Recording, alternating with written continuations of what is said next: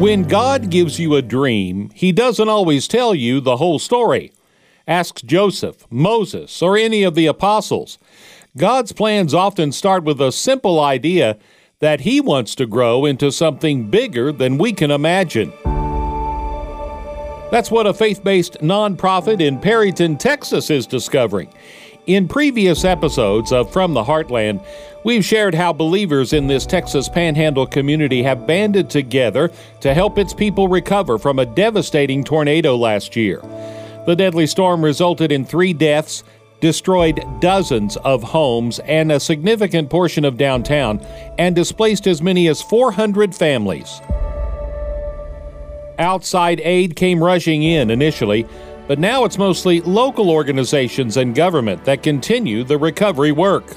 I believe that as crazy of a ride as it's been to get to where we're at, we're in the right place at the right time to be able to help out in a way that there really wasn't anybody else that could.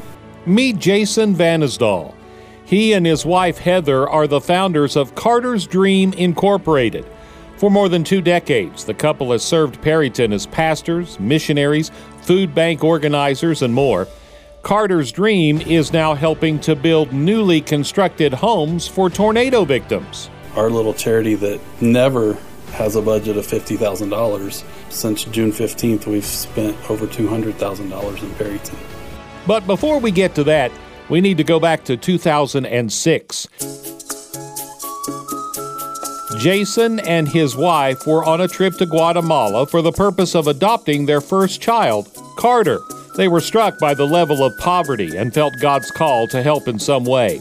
On a return trip a few years later, Jason says God showed them how many impoverished Guatemalans have no bed to sleep on. That's when Karter's dream was born. We would go to a village that until we started going there in 2016, they really had not had allowed any outsiders in the village. Um, our Guatemalan contact spent about six months going almost every day before he could really have enough conversations to say, no, this is good people. They'll come in and help. And it gives us an opportunity to pray with families. Now they show up, they come ask us for prayer. Um, they find us in the streets. We take food to all the families we take beds to. We take um, Bibles. We take typically like a fifth grade level Bible, and then toys and some school supplies and hygiene items and stuff. So, how did this missions minded organization get into the home building business? After the tornado, Vanisdahl discovered there were many charity organizations and businesses willing to support rebuilding efforts, but many needed to donate those funds to nonprofits.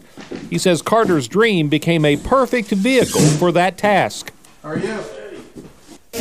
I just feel like that God continues to push us towards that we're here to help people.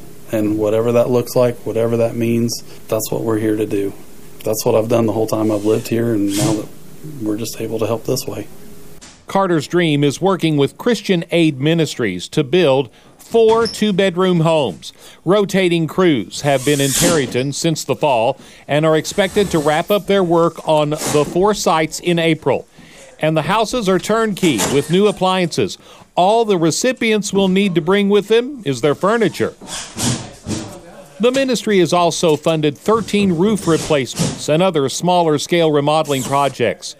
He says the work will continue as long as God provides. I don't know what that means six months from now or a year from now.